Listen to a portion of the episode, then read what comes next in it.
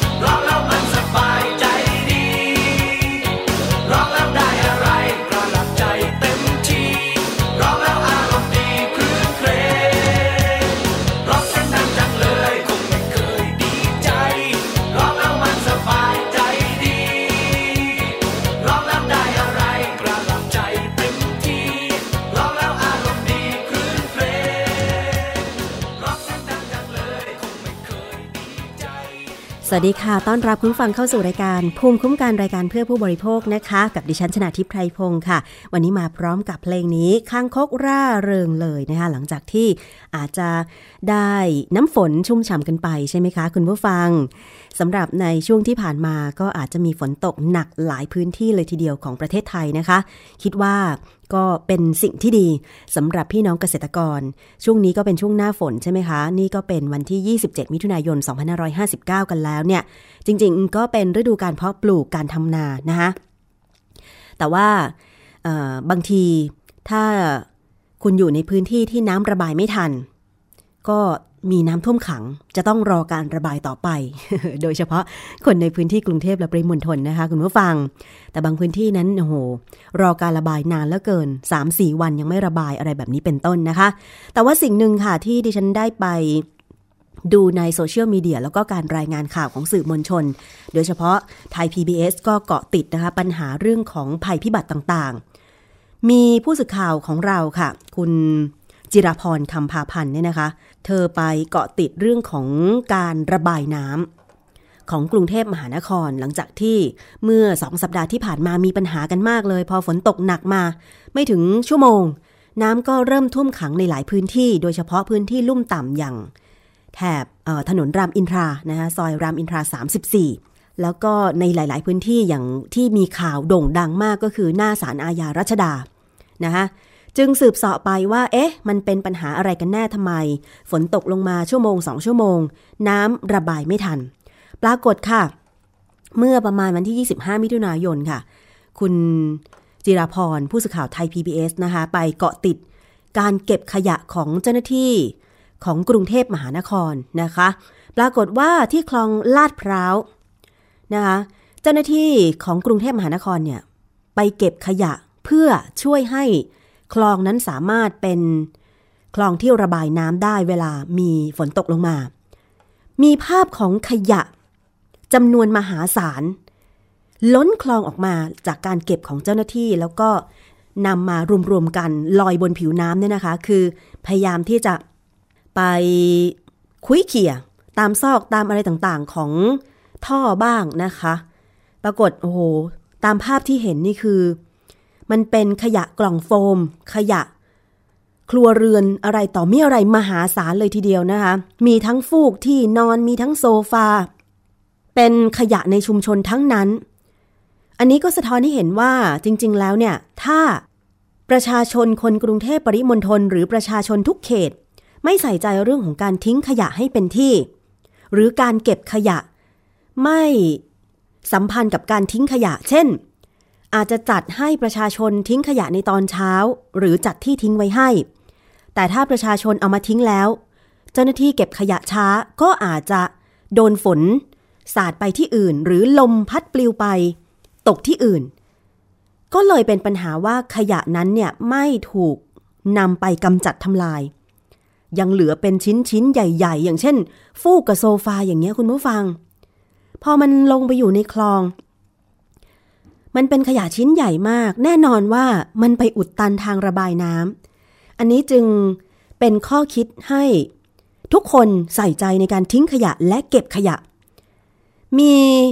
สื่อบางสื่อที่ไปถามพนักงานเก็บขยะเหมือนกันว่า ปัจจุบันนี้เนี่ยประชาชน ทิ้งขยะแล้วก็แยกขยะไหม เจ้าหน้าที่ก็บอกว่าอยากให้แยกขยะ เพราะว่าง่ายต่อการจัดเก็บ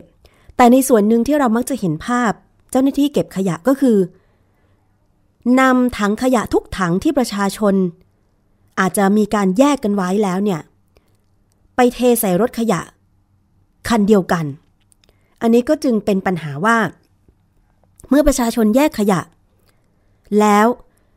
การเก็บของเจ้าหน้าที่เนี่ยมีการแยกด้วยหรือเปล่านะคะ อันนี้ก็เดี๋ยวจะหาคำตอบมาให้คุณผู้ฟังได้ฟังก็แล้วกัน ไม่เฉพาะในเขตกรุงเทพเท่านั้นนะคะ จริง ๆ แล้วในต่างจังหวัด ที่กำลังรับฟังรายการภูมิคุ้มกันอยู่ในตอนนี้เนี่ย ลองสะท้อนปัญหาขยะในชุมชนของคุณมาได้นะคะ เพราะตอนนี้เนี่ยประชากรของไทยเราเพิ่มมากขึ้น การอยู่การกินการบริโภคต่างๆ เนี่ยมัน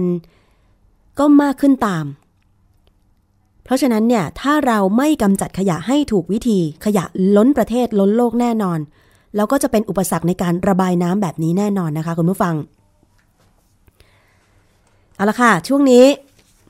พูดถึงเรื่องขยะกัน หอมปากหอมคอก่อนก็แล้วกันนะคะ มีอีกหลายภาพเลยที่ได้เห็นทางโซเชียลเน็ตเวิร์กที่มีการเก็บขยะนะคะ อย่างเช่น มีภาพวินมอเตอร์ไซค์คันหนึ่ง เห็นขยะติดค้างอยู่ ตรงท่อระบายน้ำปากท่อระบายน้ำบนผิวถนน ก็จอดรถแล้วก็เก็บขยะไปทิ้ง อันนี้เป็นภาพที่น่าชื่นชม เพราะฉะนั้นถ้าเราทุกคนช่วยกันนะคะ ช่วยกันทิ้งขยะให้เป็นที่เป็นทาง บางคนอาจจะบอกว่าก็ฉันทิ้งเป็นที่เป็นทางแล้วนี่ พนักงงานไม่มาเก็บเอง แต่ว่าการทิ้งของคุณนั้นเนี่ยใส่ถุงมิดชิดไหม ถ้าคุณใส่ถุงไม่มิดชิด แล้วก็ไม่แยกขยะนำไปแค่วางริมถนน อันนี้บางทีสุนัขบ้างอะไรบ้างก็มาขุดคุย ขยะมันก็กระจัดกระจาย บางทีก็ไม่มีเจ้าหน้าที่มากวาด มันก็ อาจจะลงแม่น้ำลำคลองได้เหมือนกัน เพราะว่าลมมันพัดมันปลิวไปทางไหนก็ไม่รู้นะคะ เพราะฉะนั้นพ่อค้าแม่ขายที่ทำมาหากินบนฟุตบาท ถ้าจะทิ้งขยะต้องมัดถุงให้ดีด้วย แล้วก็ทิ้งตามจุดที่กรุงเทพมหานครกำหนดด้วยนะคะ ถ้าเราใส่ใจไม่มักง่ายเนี่ย แน่นอนว่าจะลดปัญหาลงไปได้เยอะนะคะ เอาละค่ะ มาถึงเรื่องที่เป็นประเด็นกันเกี่ยวกับการฉีดฟิลเลอร์กับหมอเถื่อน มีผู้เสียหายค่ะ ไปชี้ตัวคนฉีดฟิลเลอร์ เถื่อน อันนี้แน่นอนว่าผิดกฎหมายจนทำให้ผู้ที่รับการฉีดนั้นเนี่ยหวิดตาบอด แล้วก็มีเรื่องของการทำคดีที่ไม่ค่อยคืบหน้าสักเท่าไหร่ เมื่อวานนี้ค่ะ คุณอัจฉริยะเรืองรัตนพงศ์ประธานชมรม ช่วยเหลือเหยื่ออาชญากรรมค่ะ ได้นำตัวสองผู้เสียหายเข้าพบพนักงานสอบสวนตำรวจ นครบาลทุ่งสองห้อง เพื่อไปชี้ตัวผู้ต้องหา กรณีผู้เสียหายฉีดฟิลเลอร์ที่ใบหน้า กับหมอเถื่อนที่ชื่อว่าหมอสม ส่งผลให้ ตาเกือบบอด โดยผู้เสียหายหนึ่งในนั้นก็คือคุณเพชรนะคะ บอกว่าไปฉีดฟิลเลอร์ แล้วก็ซิลิโคนเหลวกับนายสมไม่ทราบชื่อและนามสกุลจริง 5 ครั้ง เพราะว่าได้รับคำแนะนำจากเพื่อน แต่ตัวเองนั้น กลับวิดตาบอด โดยได้แจ้งความไว้เมื่อเดือนสิงหาคมปี 2558 ค่ะ ไปฟังรายละเอียดเรื่องนี้อีกครั้งจากคุณเพชรค่ะ ก็คือ เออหนูรู้จักจากเพื่อนที่ทำงานด้วยกันเนี่ยค่ะ แบบว่าหนูก็เห็นว่าคือมีเพื่อนที่ทำงานฉีดหลายคนเนี้ยค่ะ แล้วเขาก็แบบแนะนำอย่างเงี้ยค่ะแบบว่าเออก็โอเคนะอะไรอย่างเงี้ยหนูก็เลยแบบมีความเชื่อว่าแบบเออเขาเป็นหมอเขาน่าจะมีความเชี่ยวชาญในการที่จะแบบทำให้เราแบบดูดูดูดีได้ดูสวยได้อย่างเงี้ยค่ะ ก็เลยตัดสินใจไปทำกับกับเขาอย่างเงี้ยค่ะ โดยการที่หนูไปทำทั้งหมดประมาณ4ี่ห้าครั้งอะค่ะ ก็ครั้งที่ห้านี้แหละค่ะ เกิดเกิดการที่แบบเกิดเอฟเฟกต์ที่แบบว่า พอฉีดเข้าไปตรงหน้าผากแล้วทีนี้ฉีดเข้าไปแล้วแบบมันมืดเลยค่ะ แบบหนูรู้สึกว่าอะไรไหลลงเข้าไปในตาก็ไม่รู้ แต่ แต่แล้วทีนี้พอไหลเข้าลงไป แล้วทีนี้มันก็มืด แล้วเราก็เริ่มเวียนหัวอุ้ยเป็นไรอะแล้วก็แบบเฮ้ยเป็นไรอะทำไมมองไม่เห็น เราก็ตกใจเพื่อนเราก็ตกใจ ทีนี้เขาบอกว่าเฮ้ยไม่เป็นไรนะเนี่ย ยาชาไหลลงตาเดี๋ยวนอนพักสักสามสี่ชั่วโมงก็หาย แล้วเพื่อนที่ ที่พาหนูไปอย่างเงี้ยค่ะ เขาก็บอกว่าเพจฉันเคยเป็น เดี๋ยวนอนสามสี่ชั่วโมงเดี๋ยวก็หายแล้ว มันยาชามาไหลลงตา ฉันเคยเป็นหรอไม่ต้องกลัว หนูก็เลยเออโอเค ไม่ต้องกลัว ก็เออหนูก็เลยแบบว่าเออค่อยชื่นใจ แต่เพื่อนที่พาหนูไปค่ะ เป็นเพื่อนที่อยู่ห้องด้วยกัน บอกว่าเจ๊ไปโรงพยาบาลไหมเจ๊โอเคไหมไม่เป็นไรหรอก ก็เคยมีคนเป็นแบบเราแล้วคงไม่เป็นไรหรอกมั้ง หนูก็คือแบบชะล่าใจไงคะแล้วแล้วก็คุณหมอคนเนี้ยเขาก็บอกว่า เออเนี่ย เดี๋ยวก็พักสักสามสี่ชั่วโมงเดี๋ยวก็หายแล้วเขาก็บอกว่าไม่เป็นไรลูกไม่ต้องวิตกกังวลอะไร หนูก็เลยไม่ได้วิตกกังวลอะไร เสร็จเขาก็ส่งหนูมาขึ้นแท็กซี่อะค่ะ ส่งหนูมาขึ้นแท็กซี่กับเพื่อนที่ไปวันนั้นทั้งหมดห้าคน ไปขึ้นแท็กซี่แล้วพอขึ้นไปบนแท็กซี่ หนูรู้สึกแบบว่ามันเวียนหัวมาก คือแล้วก็ปวดตามากปวดแบบปวดราวตาปวดแบบปวดแบบทนไม่ได้อะค่ะ แล้วมันก็เปียกปวดหัวเวียนหัว แล้วก็ หนูจะอาเจียนหนูก็บอกว่าใครมีถุงใครมีถุง เพื่อนหนูก็เลยเอาถุงเซเว่นออกมา แล้วก็ให้หนูอาเจียนค่ะ หนูก็อาเจียนบนรถอย่างเงี้ยค่ะ แล้วก็พอกลับไปนอนที่ห้อง ก็คือเขาบอกสามสี่ชั่วโมงก็หาย หนูตื่นมาหกโมงเช้าเจ็ดโมงเอ้ยไม่ใช่หกโมงเช้าเจ็ดโมงหนูไปนั้นก็ประมาณเสร็จอะไรก็ประมาณตีห้าแล้วคือตื่นมาอีกทีหนึ่งก็ประมาณเที่ยงเที่ยงบ่ายๆค่ะเอ้าทำไมยังมองไม่เห็นน่ะ คือเรามองเห็นแต่พื้นนะคะ เสร็จเราก็เลยว่า เอ๊ะ เดี๋ยวนอนพักอีก เดี๋ยวอาจจะหาย พอมาหกโมงเย็นไม่หายล้วเพื่อนหนูก็กลับมาถึงห้องพอดี เขาก็เลยพาหนูไปหาหมอที่โรงพยาบาลเจ้าพระยาที่แรก ก็คือพอไปหาหมอ หมอก็ตรวจเจาะความดันในลูกตาอะไรอย่างเงี้ยค่ะ แบบ คือตรวจตาตรวจอะไรเราหมด แล้วทีนี้เพื่อนเราก็จับมือเราไว้แล้วแหละ ว่าเราไม่รู้จะเป็นอะไรหรือเปล่า พอหมอ พอหมอแบบว่าบอกอาการเรา แล้วหมอก็ออกมาบอกเพื่อนเราอย่างเงี้ยค่ะ ที่หน้าห้องหมอบอกว่า คือคนอ๋อคือคนไข้อะค่ะ มาช้าไปรักษาอะไรไม่ได้แล้ว ต้องรักษาตามอาการนะคะ หมอแนะนำให้อ๋อไปรักษาหมอแนะนำให้ไปหาแพทย์ฉุกเฉินที่โรงพยาบาลรามาค่ะ เพราะว่าที่โรงพยาบาลรามาเขามีเขามีอ๋อรักษาตา 24 ชั่วโมงอย่างเงี้ยค่ะ ถ้าเป็นอะไรฉุกเฉินเกี่ยวกับตา ทางโรงพยาบาลเจ้าพระยาก็ส่งตัวหนูค่ะ ไปที่รามาเพื่อนหนูก็เลยพาหนูไปรามาค่ะตอนที่หมอออกมาบอกบอกบอกข้างหน้าห้องว่า เออ หมอบอกว่า คือตอนตอนตอนที่หมอบอกบอกที่โรงพยาบาลเจ้าพยาค่ะ หมอหมอก็พูดประมาณว่าแบบให้ไปส่งตัวไปต่อค่ะ พอพอส่งตัวไปที่ที่รามารักษาเสร็จหมอก็บอก หมอเขาก็เขียนในใบ ในใบออรับรองแพทย์ว่า สารเหลวไม่ทราบชนิด อุดตันในเส้นเลือดแดงอะค่ะ เส้นเลือดแดงที่สที่ส่งผลกับการมองเห็นกับตาอะไรอย่างเงี้ยค่ะทำให้เราไม่สามารถที่ทำให้เราตามองไม่ไม่เห็นนะคะทำให้เราตาแบบมีอาการตาแบบเกือบที่จะบอดสนิทอะไรประมาณเนี้ยค่ะ ตอนนี้อาการเป็นไงบ้างครับ อาการตอนนี้คือมันมองเห็นเหมือนกระจกผ่านน้ำฝนนะคะ เป็น ตอนแรกมันจะมองมันจะมองเห็นแค่พื้นก่อนค่ะ พอหนูได้รับการรักษาเรื่อยๆ คือถ้าไม่ได้รับการรักษาก็อาจจะไม่ได้ไม่ได้มองเห็นได้ขนาดนี้ค่ะ คือพอพอได้รับการรักษาเรื่อยๆ จากมองเห็นแค่พื้น ก็เริ่มเห็นเป็นแบบเห็นเป็นช่องเห็นเหมือนเหมือนแบบว่ากระจกมวนแล้วไปเช็ดตรงนี้ทีตรงนี้ทีแล้วมันมันเห็นเป็นชัดเป็นช่องอย่างเงี้ยค่ะ เราอาศัยการมองเห็นด้วยการแบบเอียงหรือว่าการแบบเพ่งอะไรอย่างเงี้ยค่ะ โฟกัสเอาต้องโฟกัสเอาค่ะ แต่ตอนแรกก็มองไม่เห็นอะไรอย่างเงี้ยค่ะแบบ แล้วก็พอรักษามาเรื่อยๆ ก็จากที่แบบมองเห็นเป็นช่องๆก็เริ่มเห็นเป็นภาพกระจกผ่านน้ำฝน ซึ่งซึ่งแพทย์ระบุบอกว่าที่หนูล่าสุดหนูไปหาหมอที่รัฐโรงพยาบาลรัตนินมา คุณหมอบอกว่า หมอหมอหมอไม่ไม่ไม่ไม่ได้ให้ยาไม่ให้อะไรนะคือหนูต้องเรียนรู้ที่จะอยู่กับมัน เพราะว่ามันทำอะไรไม่ได้ เพราะว่ามันอยู่ในเส้นเลือดครับ มันเข้าไปในในเส้นเลือดคือผ่าตัดทำอะไรไม่ได้ครับหมอบอกว่าทำไปไปสามคือหมออะหมอบอกว่าเป็นสารเหลวไม่ทราบชนิดค่ะ ที่ระบุในเนี้ยค่ะ คือ คือเป็นคือที่สารที่ฉีดไปเนี่ย เป็นเป็นเป็นซิลิโคนเหลวอะค่ะ แต่ว่าที่หมอระบุในเนี้ยคือหมอหมอมันสารมันไม่สามารถเอาออกมาตรวจได้ค่ะ มันอยู่ในเส้นเลือดนะคะที่ฉีดเข้าไปอะค่ะ อยากฝากเตือนภัยนะคะ เพื่อนๆที่ที่คิดจะสวยนะคะก็คือก็ต้องเลือกหมอที่ดีๆนะคะ หรือว่าที่เป็นคลินิกหรือว่าที่ไว้ใจได้นะคะ เพราะว่าการที่จะทำเกี่ยวกับความสวยความงามออกมาเนี่ย มันก็มีแบบการผิดพลาดได้อะค่ะ มันไม่ได้ที่จะสวยได้ทุกคนนะคะค่ะ แล้วก็อยากจะขอบคุณเพื่อนๆทุกคนนะคะ ที่แบบคอยช่วยเหลือเพชรมาตลอดที่แบบ คือตั้งแต่ที่แบบเพชรเข้าโรงพยาบาลแบบจนไม่มีเงินรักษาแล้วเพื่อนก็ช่วยกันโอนบริจาคมาเป็นจำนวนเงินแสนเป็นแสนเลยค่ะ คือในเงินที่ช่วยเหลือคือก็ประมาณเกือบแสนที่ที่ให้กับมือก็หลายหมื่น แล้วก็ในบัญชีที่โอนมาก็หกเจ็ดหมื่นเนี้ยค่ะ ก็อยากจะขอบคุณเพื่อนทุกคนนะคะ ค่ะนั่นคือเสียงของคุณเพชรหนึ่งในผู้เสียหายที่ไป ฉีดฟิลเลอร์กับหมอเถื่อนที่ชื่อหมอสม ซึ่งตำรวจก็จับกลุ่มตัวได้แล้ว แล้วก็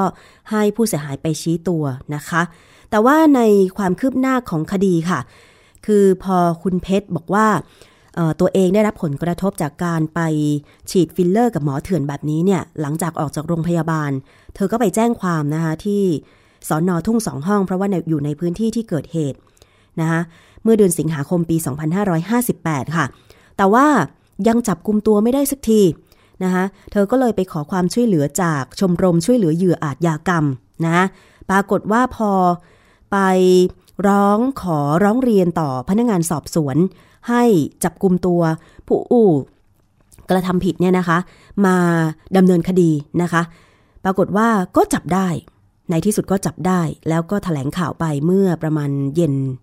วันที่ 26 นะคะ ประมาณบ่ายๆของวันที่ 26 มิถุนายนที่ผ่านมา ซึ่งเรื่องนี้ค่ะ คุณอัจฉริยะเรืองรัตนพงศ์ประธานชมรมช่วยเหลือเหยื่ออาชญากรรมเนี่ยก็ได้กล่าวถึงความคืบหน้าคดีว่า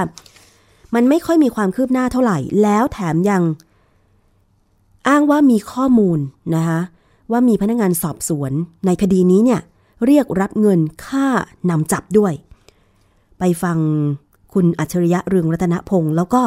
คุณอัจฉริยะเนี่ยมีคลิปเสียงที่บันทึกไว้ระหว่างการสนทนา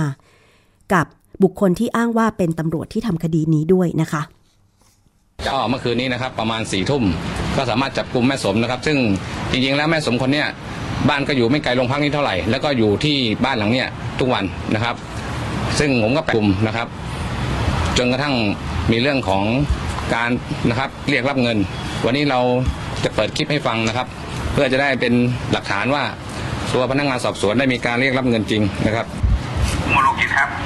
ครับผมแล้วปกติพี่อยู่ตรงสองข้างแล้วผมต้องจ่ายเงินยังไงอะโอ้ยเดี๋ยวเดี๋ยวเดี๋ยวเดี๋ยวเดี๋ยวผมลองถามดูก่อนเนาะว่ามันยังไงนะครับ แต่แต่เบื้องต้นเนี่ยเนี่ยผมหลังจากที่ผมไป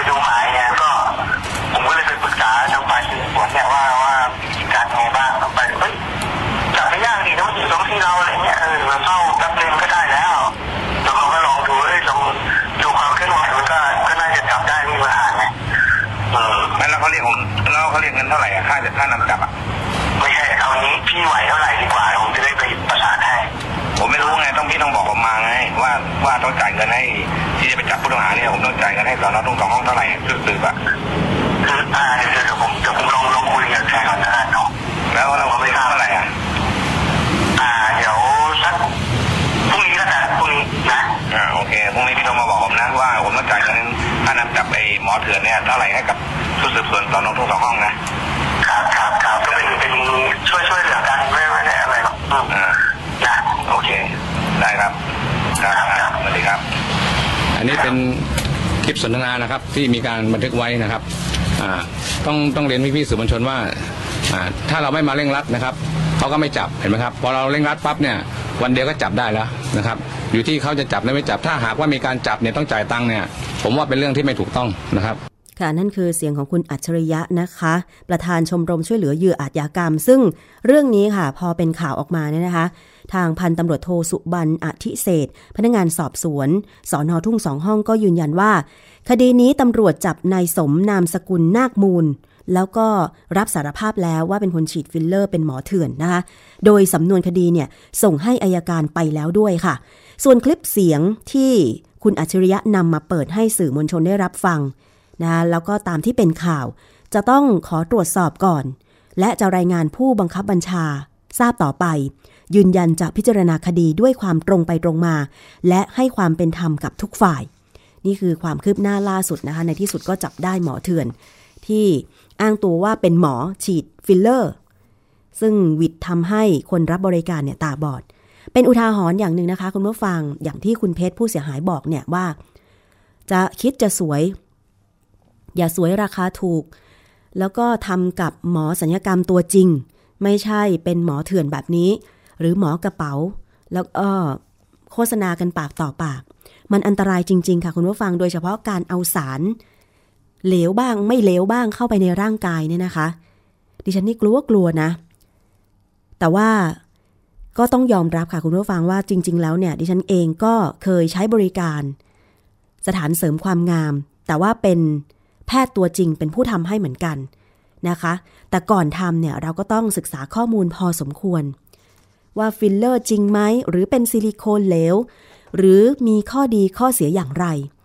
ซึ่งรายการภูมิคุ้มกันเองก็เคยนำประเด็นเหล่านี้เนี่ยมาเสนอเคยสัมภาษณ์คุณหมอศัลยกรรมหลาย ๆ ท่านด้วยกัน ทุกท่านก็ให้ข้อมูลตรงกันว่าต้องรับกับบริการกับหมอตัวจริง ไม่ใช่หมอเถื่อนหมอกระเป๋าหมอโน่นหมอนี่ ที่ร่ำลือกันมาว่า โอ้ยฉีดฟิลเลอร์แล้วถูก ไปทำศัลยกรรมจากสถานบริการที่เป็นคลินิกกับหมอจริงเนี่ยแพงไม่ใช่นะคะ คุณผู้ฟัง อย่าคิดเห็นแก่ของถูก เพราะว่ามันจะอันตราย อยากสวยต้องปลอดภัยด้วยค่ะ คุณผู้ฟัง เอาละค่ะ ช่วงนี้เราพักฟังเพลงกันครู่หนึ่งนะคะ เดี๋ยวช่วงหน้ามีอื่น ๆ อีก โดยเฉพาะเรื่องของนานาสาระ เดี๋ยวมาติดตามกันว่าคุณยศพรจะนำเสนอเรื่องอะไรค่ะ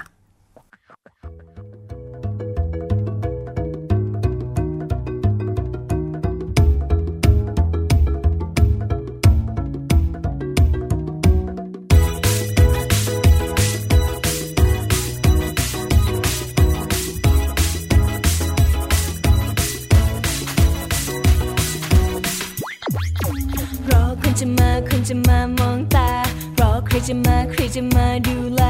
รอไปนานๆฉันก็ชักท้อแท้หวังไว้แค่เนี้ยแค่ได้พบเจ้าชาย พอมีจะมามีจะมาวนเว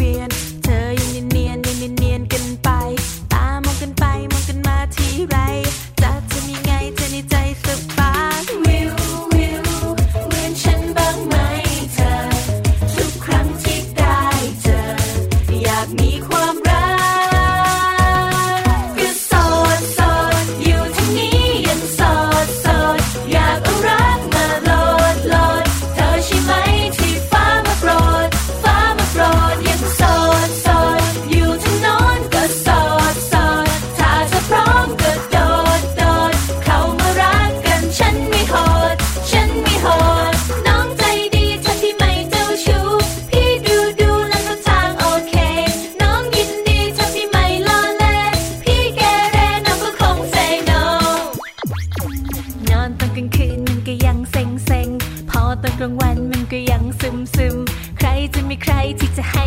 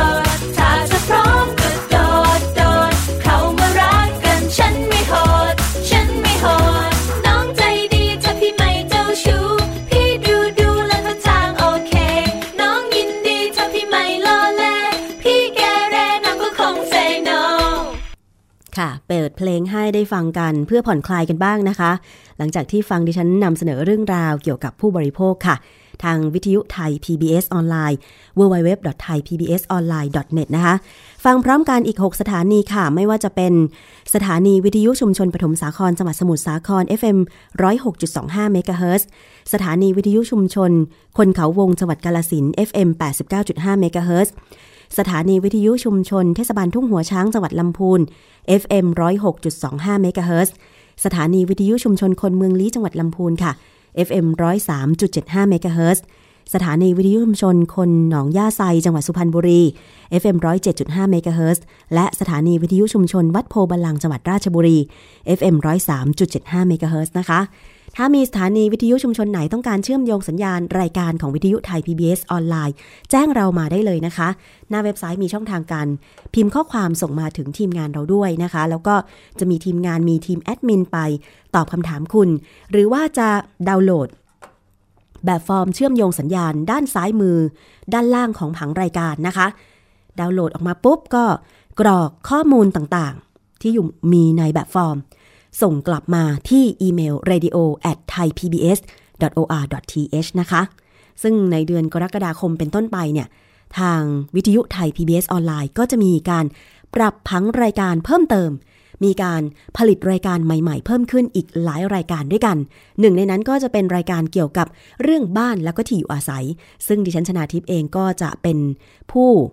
ดูแลรายการนี้ทั้งจัดเองด้วย แล้วก็ดูแลการผลิตด้วยนะคะ เพราะฉะนั้นจึงเป็นอีกหนึ่งรายการที่น่าสนใจคุณผู้ฟัง น่าสนใจยังไง เพราะว่าทุกวันนี้เนี่ยจากการที่ได้สัมภาษณ์ทั้งเจ้าหน้าที่ของมูลนิธิเพื่อผู้บริโภคหรือทางสคบเองก็ดี บอกว่าการร้องเรียนเรื่องที่อยู่อาศัยมีสถิติอันดับหนึ่งทุกปี แสดงว่าประชาชนมีปัญหาเรื่องบ้านเรื่องอาคารที่อยู่อาศัยต่างๆ เยอะมาก จึง มีความคิดที่จะผุดรายการเกี่ยวกับเรื่องบ้านมาอีกทีหนึ่งจะสร้างบ้าน สร้างยังไง ให้โครงสร้างแข็งแรงจะต่อเติมบ้านดีไหม หรือการโอนบ้านกฎหมายเกี่ยวกับบ้านที่ดินอะไรต่างๆ จะรวมไว้ในรายการนี้หมดเลยนะคะ เดี๋ยวติดตามรับฟังกันเดี๋ยวแจ้งอีกครั้งหนึ่งว่า จะออนไลน์ในช่วงเวลาไหนนะคะ กับรายการเกี่ยวกับบ้าน ได้ชื่อรายการคร่าวๆค่ะว่า รายการ หลังคาเดียวกันนะคะเดี๋ยวเดือนออกรกฎาคมเป็นต้นไปติดตามรับฟังกันนะคะ เอาล่ะช่วงนี้ พูดถึงเรื่องบ้านมีนิดหนึ่งโครงการบ้านประชารัฐ ซึ่งถือว่าเป็นโครงการที่รัฐบาลคาดหวังว่าจะช่วยให้ประชาชน มีที่อยู่อาศัยเป็นของตัวเอง แม้ว่าจะมีเงินเดือนไม่มากนัก แต่ก็ครอบครองได้โดยการปรับลดเงื่อนไขลงมาค่ะแต่ถ้าดูตัวเลขการอนุมัติของสองธนาคารก็คือ ธนาคารออมสินและธนาคารอาคารสงเคราะห์ ตรงนี้อาจจะไม่เพียงพอค่ะคุณผู้ฟัง สะท้อนได้จากผู้ที่ผ่านเกณฑ์ หรือได้รับการอนุมัติวงเงินกู้ จากโครงการบ้านประชารัฐเนี่ยนะคะ ถึงตอนนี้มีได้รับการอนุมัติเพียง 6,000 ล้านบาท จากทั้งหมดที่ตั้งงบประมาณไว้ประมาณ 40,000 ล้านบาทนะคะกระทรวงการคลังจึงขอให้ทั้งสองธนาคารเนี่ยไปปรับเกณฑ์การขอสินเชื่อ เพื่อให้ประชาชนสามารถเข้าถึงสินเชื่อให้มากขึ้นค่ะ กระทรวงการคลังได้ขอให้ธนาคารออมสิน และธนาคารอาคารสงเคราะห์ หาแนวทางดำเนินการปรับหลักเกณฑ์และเงื่อนไข ให้ลดลงแต่ยังคงอัตราดอกเบี้ยตามเดิมนะคะ ซึ่งคนที่ไปยื่นความจำนงแล้วก็ส่งเอกสารแล้ว แต่ไม่ผ่านเงื่อนไขเดิมเนี่ยก็ยังคงสามารถไปยื่นขอสินเชื่อ เพื่อให้ธนาคารพิจารณาตามหลักเกณฑ์ใหม่ได้อีกครั้ง ซึ่งยังคงอัตราดอกเบี้ยเท่าเดิมนะคะ คุณผู้ฟัง นายชาติชายพระยุหนาวีชัยค่ะ ผู้อำนวยการธนาคารออมสินก็บอกว่า อนุมัติสินเชื่อได้เพียง 3,000 ล้านบาทจากที่มีผู้มาขอลงทะเบียนจองรับสิทธิ์เกือบ 30,000 ล้านบาท ที่ไม่สามารถอนุมัติได้ ซึ่งหลักเกณฑ์เงื่อนไขที่อาจจะต้องปรับมีใน 3-4 ประเด็น หลักๆนะคะก็คือ ถ้าหากกู้เพื่อสร้างบ้านเอง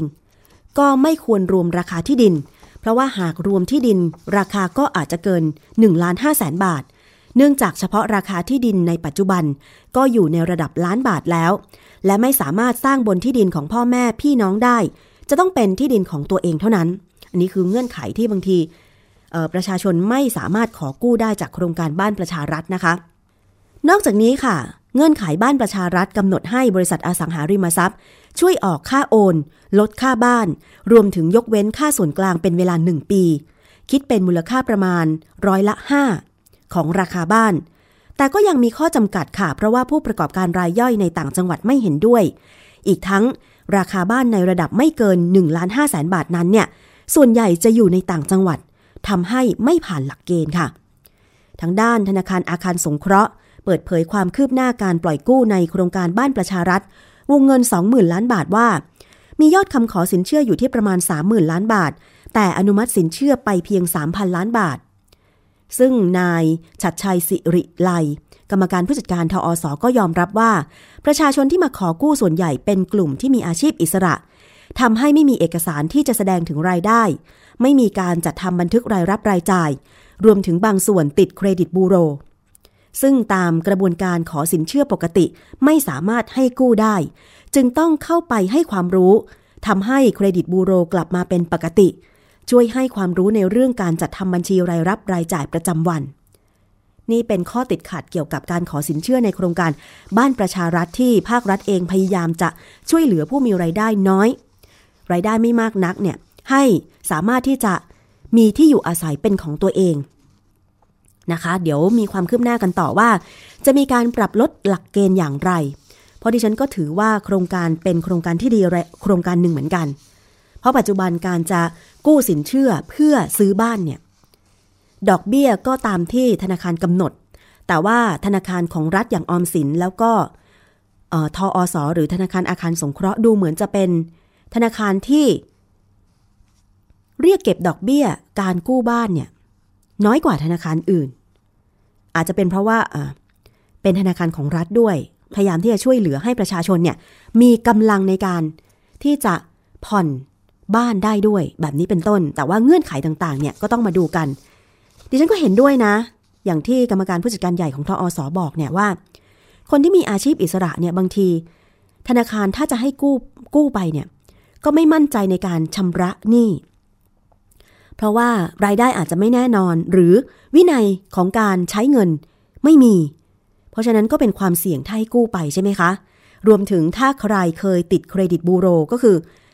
เป็นศูนย์ข้อมูลการใช้การกู้ ทั้งบัตรเครดิตแล้วก็การชำระหนี้ประเภทอื่น ๆ ซึ่งถ้าใครเคยไปขอกู้หรือใช้บัตรเครดิตของสถาบันการเงินเนี่ยก็จะมีข้อมูลของเราอยู่ในเครดิตบูโร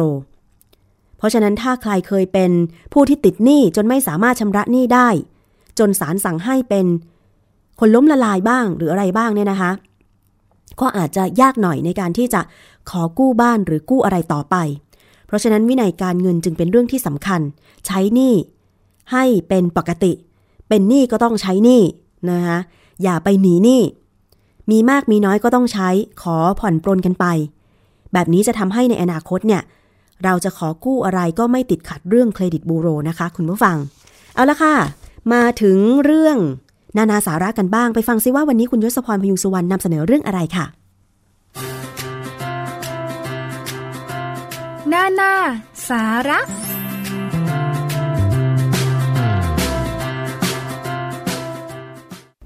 เรื่องราวในช่วงนานาสาระวันนี้นะครับ สิ่งที่จะมานำเสนอให้คุณผู้ฟัง ได้ติดตามรับฟังกับผมยศพรพยุงสุวรรณเนี่ยเป็นคำแนะนำโดยเฉพาะเรื่องของคุณผู้ฟังที่หลาย ๆ ท่านกำลังหันมาให้ความสนใจ ในการเลือกทานมากขึ้น ในการเลือกทานที่ว่านี้หมายถึงทานอย่างไร ให้ดีต่อสุขภาพนะครับ คุณผู้ฟังคงจะเคยได้ยินคำว่า clean food หรือว่าอาหารคลีนอาหารเพื่อสุขภาพ ซึ่งเป็นอีกหนึ่งเทรนด์ในการดูแลสุขภาพที่ก็ได้รับความสนใจ และมีการพูดถึงอย่างกว้างขวางเนี่ยมากขึ้นเรื่อยๆนะครับสำหรับคลีนฟู้ดหรือว่าอาหารคลีนเนี่ยตลอดช่วงเวลาไม่กี่ปีที่ผ่านมา หลายๆ คนคงจะเคยได้ยินแล้วก็ได้ฟังมานะครับว่า คนที่อยู่รอบตัวของเราหันมาทานอาหารคลีนกันมากขึ้น ได้เห็นการแปะป้ายคลีนฟู้ดตามหน้าเมนูต่างๆ ในหลาย ๆ ร้าน รวมไปถึงการแชร์สูตรอาหารคลีน ให้ได้ทดลองทำแล้วก็ชิมอย่างสนุกสนานเนี่ยนะครับ แต่คราวนี้เนี่ยเราจะแน่ใจได้อย่างไรว่าคลีนฟู้ดที่เราเห็นตรงหน้าเนี่ยเป็นคลีนฟู้ดจริง ๆ และสรุปได้นะครับว่าคลีนฟู้ดที่ว่านี้เนี่ยคืออะไร พื้นฐานสำคัญก็คือคุณผู้ฟังจะต้องรู้จักเกี่ยวกับเรื่องของ คอนเซปต์เกี่ยวกับแนวคิดเรื่องของอาหารคลีนอย่างดีก่อนนะครับ ก่อนที่เราจะเปลี่ยนวิธีในการทานมาทานอาหารคลีนที่ว่านี้นานาสาระก็เลยอยากจะแนะนำให้คุณผู้บริโภคเนี่ยได้รู้จักอาหารคลีนกันก่อนสักนิดหนึ่งนะครับ เพื่อเป็นการปูพื้นฐานให้ได้เห็นว่าจริง ๆ แล้วเนี่ยคอนเซปต์คืออะไรคอนเซปต์ของอาหารคลีนหรือว่าแนวคิดในเรื่องของอาหารคลีนก็คือ อาหารที่ไม่ผ่านการปรุงแต่งด้วยสารเคมีต่างๆ หรือว่าผ่านกระบวนการแปรรูปให้น้อยที่สุดนะครับ แล้วก็เป็นอาหารที่ปรุงสดจากวัตถุดิบที่ดี วัตถุดิบที่ดีที่ว่านี้เนี่ยก็มีอาทิ เนื้อสัตว์ที่มีไขมันน้อยและให้โปรตีนสูง เช่นอะไรก็เช่น อกไก่ สันในไก่ เนื้อปลา เนื้อไม่ติดหนัง ถ้าเป็นเรื่องของแป้งก็ต้องเป็นแป้งดีๆ จากธัญพืชไม่ขัดสีอย่างเช่นข้าวกล้อง หรือขนมปังโฮลวีตนะครับ แป้งข้าวโอ๊ตข้าวโพด ถั่วแดง ถั่วเหลืองและลูกเดือยต่างๆ นอกจากผักผลไม้สดต่างๆ แล้วเนี่ยที่เป็นอาหารคลีน โดยตัวของมันเองอยู่แล้วเนี่ยนะครับ ก็ยังต้องรวมถึงสมุนไพรแล้วก็ผักที่ให้กลิ่นให้รสอย่างพริกไทย กระเทียม หัวหอม รากผักชี ปาปริก้า มาซาล่า และอบเชยเป็นต้นนะครับ ถ้าเป็นน้ำมันก็ต้องเป็นน้ำมันที่มีค่าไขมันน้อย เช่นอะไรก็เช่น น้ำมันมะกอก น้ำมันคาโนล่า น้ำมันงา เพื่อจะปรุงในการผัด ในการหมักในการอบ แต่มักจะไม่ใช้ทอด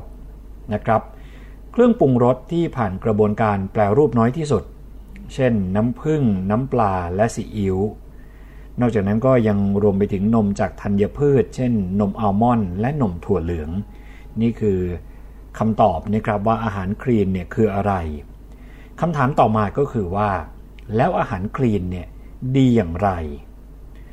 ก็จะเห็นได้นะครับว่าอาหารคลีนเนี่ยเป็นอาหารที่ผ่านขั้นตอนการปรุงแต่งมาน้อย หรือว่าไม่ผ่านการปรุงแต่งเลย เน้นธรรมชาติของอาหารนั้นๆเนี่ยเป็นหลัก และอาหารคลีนยังมีสรรพคุณที่ดีสำหรับคนอ้วน คนที่มีน้ำหนักและไขมันมาก เพราะอะไรก็เพราะว่า อาหารคลีนเนี่ยส่วนใหญ่จะผลิตมาจากธรรมชาติ ไม่ผ่านการปรุงแต่งสังเคราะห์ หรือหากจะมีการปรุงแต่งเนี่ยนะครับก็จะเป็นการปรุงแต่งที่น้อยถึงน้อยที่สุด และจะมีผลดีต่อคนที่ต้องการลดน้ำหนัก คนที่ต้องการลดความอ้วน ลดไขมัน และคนที่ใส่ใจกับสุขภาพของตัวเอง เพราะว่าอย่างที่เราทราบกันนะครับว่าอาหารที่เป็นอาหารคลีนเนี่ยองค์ประกอบก็จะเป็นไขมันน้อยที่สุด เท่าที่จะสามารถทำได้ แป้งก็จะใช้แป้งที่ไม่ขัดสี นอกจากนั้น น้ำมันก็ใช้น้ำมันที่มีค่าไขมันน้อย ก็เลยเหมาะนะครับสำหรับคนที่ต้องการลดน้ำหนัก ต้องการลดความอ้วนและลดไขมัน และยังรวมไปถึงคนที่ใส่ใจกับสุขภาพของตัวเองด้วย จุดเด่นอย่างหนึ่งของอาหารคลีนก็คือว่า ปราศจากสารพิษ หรือว่าสารเจือปนต่างๆ แต่คราวนี้แน่นอนนะครับว่ามีด้านดีก็ต้องมีข้อควรระวัง เช่นเดียวกันก็คือว่า การปรุงอาหารแบบคลีนเนี่ยไม่ใช่การเน้นทานผักเยอะๆนะครับ แต่เป็นการทานอาหารให้ครบทุกหมู่ในสัดส่วนที่เหมาะสม คือต้องมีทั้งคาร์โบไฮเดรตและโปรตีนในปริมาณที่เพียงพอต่อความต้องการของร่างกาย เพียงแต่ว่าเนื้อสัตว์ที่ใช้เนี่ยก็ควรจะเลือกแบบที่ไม่ใช่สำเร็จรูป หรือว่าผ่านการปรุงรสมาแล้วนะครับ นี่คือสิ่งที่จะต้องระวัง และเพิ่มเติมอีกนิดหนึ่งก็คือว่า กระบวนการในการปรุง รวมไปถึงคุณผู้ฟังหลายท่านที่สั่งมาจากร้านที่รับผลิตอาหารคลีนมาจำหน่าย ซึ่งตอนนี้ก็สะดวกสบายมากขึ้นนะครับ มีการส่งถึงบ้านส่งถึงออฟฟิศก็ทำให้หลายท่านสะดวกสบายในการที่จะทานคลีน สิ่งที่ต้องระวังที่อยากจะฝากส่งท้ายก็คือเรื่องของความสะอาดนี่แหละครับ ต้องหมั่นสังเกตนะครับว่าอาหารคลีนที่เราทานอยู่จาก ร้านไหนก็ตามที่รับทำเนี่ยมีความสะอาดมากขนาดไหนมีอะไรปนเปื้อนมาหรือไม่ คือก่อนทานก็อาจจะเปิดกล่อง แล้วก็สังเกตกว่าสายตาให้ทั่วอาหารนั้นสักหนึ่งรอบ ก่อนที่จะทานเพื่อมั่นใจนะครับว่านอกจากเป็นอาหารที่ดีต่อสุขภาพไขมันน้อยแล้วเนี่ยก็ยังสะอาดด้วยสำหรับคนที่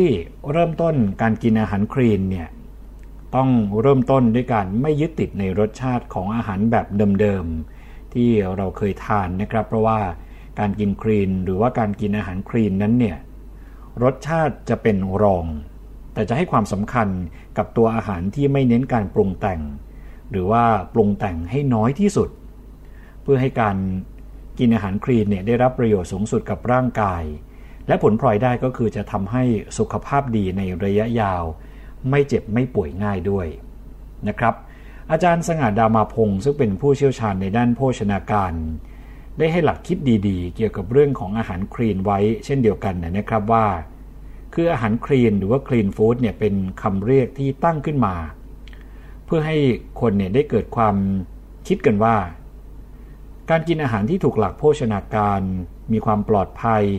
ไม่มีสารปนเปื้อน และกินอย่างเพียงพอครบห้าหมู่ควบคู่กับการออกกำลังกาย เป็นการนำมาซึ่งสุขภาพที่ดีนะครับ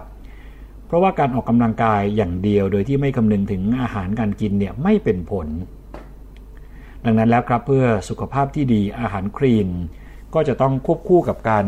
ออกกำลังกาย จะต้องควบคู่กับความพอเหมาะพอดี ในเรื่องของการกิน พร้อมทั้ง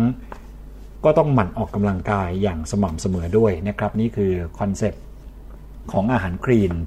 คราวนี้เนี่ยมีเมนูคลีนที่อยากจะแนะนำสัก 2-3 เมนูนะครับเผื่อคุณผู้ฟังหลาย ๆ ท่าน ในฐานะผู้บริโภค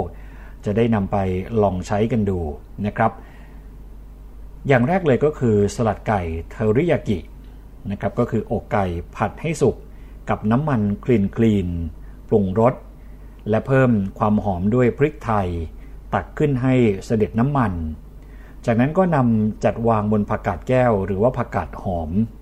โรยทับด้วยพริกหยวกหั่นชิ้นโตๆความหวานกรอบของผักสดๆเนี่ยก็จะเข้ากันได้ดี กับความหวานโดยธรรมชาติของอกไก่ ตัดความเลี่ยนด้วยพริกหยวก ก็จะช่วยได้นะครับนี่คือเมนูแรกเป็นเมนูครีนที่แนะนำ เมนูต่อมาคือเป็นขนมปังกันสักนิดหนึ่งละกันนะครับ ก็คือขนมปังเนยถั่วแล้วก็ mixed berry เป็นเมนูอาหารเช้าในชั่วโมงเร่งด่วนที่ก็ได้คุณค่าทางโภชนาการเนี่ยครบถ้วนนะครับ คุณผู้ฟังก็เลือกขนมปังโฮลวีตที่อบแบบธรรมชาติ ทาเนยถั่วลงไปง่ายๆ ถ้าเลือกเนยถั่วแบบโฮมเมดเนี่ยก็จะดีมากนะครับ จากนั้นก็ตกแต่งเบอร์รี่ต่างๆ ลงไป หรือว่าอาจจะหั่นกล้วยหอมบางๆ วางลงไปผสม เพื่อที่จะเพิ่มรสชาติหวานมันยิ่งขึ้น ความหอมของขนมปัง ความมันเค็มกำลังดีของเนยถั่ว และความเปรี้ยวอมหวานของเบอร์รี่นี่นะครับ จะทำให้มื้อนี้ของคุณผู้ฟัง โดยเฉพาะมื้อเช้าเนี่ยทั้งอิ่มและอร่อย อีกสักเมนูหนึ่งนะครับก็คือ Apple Cheesecake หลายคนอาจจะสงสัยใช่ไหมครับว่าการกินคลีนเนี่ยจะต้อง อดของหวาน อย่างนั้นหรือก็ไม่ใช่นะครับ ลองมาดูเมนูนี้เผื่อจะเป็นทางเลือกสำหรับคนที่อาจจะยังติดของหวานอยู่ คุณผู้ฟังหั่นแอปเปิลเป็นชิ้นเล็กๆนะครับใส่ลงไปในหม้อ ใส่น้ำลงไปเล็กน้อย เติมเกลือ น้ำตาล น้ำตาลนี่ควรจะเป็นน้ำตาลทรายแดงนะครับ แล้วก็ต้มจนเดือด ให้แอปเปิลเนี่ยนิ่มจนเกือบเละ จากนั้นก็รอให้เย็น ระหว่างนั้นก็มาทำครีมชีสกันนะครับ ก็คือผสมครีมชีสโยเกิร์ตน้ำตาลทรายแดงลงในเครื่องผสมอาหารให้เข้ากันดี เมื่อแอปเปิลเย็นลงแล้วเนี่ย ก็ตักเฉพาะเนื้อนำมาผสมกับถั่ววอลนัทแล้วค่อยๆ เรียงลงในแก้วทีละชั้น ระหว่างแอปเปิลกับครีมชีสโรยด้านบนด้วยวอลนัทก็จะเป็นชีสเค้กแบบคลีนคลีนได้แล้วนะครับคุณผู้ฟังอันนี้ก็เป็นตัวอย่างเป็นเมนูคลีน อย่างคร่าวๆที่จะมาแนะนำนะครับคุณผู้ฟัง คราวนี้หลายคนอาจจะสงสัยว่าเอ๊ะทำไมการจะทานคลีนแต่ละครั้งเนี่ยคงต้องใช้สตุ้งสตางค์ไม่ใช่น้อย เพราะว่าแต่ละเมนูก็เลือกใช้ของดีๆ ซึ่งวัตถุดิบก็น่าจะมีราคาสูงนะครับ แต่ในความเป็นจริงแล้วอาหารคลีนเนี่ยไม่ได้หมายความว่าคุณผู้ฟังจะต้องไปซื้อตามร้านค้าเท่านั้น ยังมีการกินคลีนแบบประหยัดได้ด้วย นะครับ อย่างการปลูกผักไว้กินเอง อันนี้ครีนแน่นอน เพราะว่าหนึ่งในหลักสำคัญของอาหารครีนก็คือการเลือกอาหารที่ปลอดภัย ไร้สารพิษนะครับ แต่เราก็ไม่อาจมั่นใจได้เลยว่า ผักสดที่เราเลือกซื้อมาจากตลาดเนี่ยจะสะอาดปลอดภัย โดยเฉพาะปลอดจากสารเคมีเนี่ยหรือไม่ เพราะฉะนั้นการเลือกปลูกพืชสวนครัว ไว้กินเอง ก็เป็นอีกทางเลือกหนึ่งนะครับที่จะทำให้เราเนี่ยมั่นใจได้ว่า อาหารที่เราทานนั้นคลีนจริงแท้และแน่นอน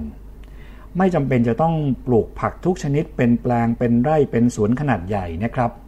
เพียงแค่คุณผู้ฟังเลือกเฉพาะพืชผักสวนครัวที่จำเป็น ไม่ว่าจะเป็นพริกตะไคร้มะกรูด กระเพรา โหระพา ผักชี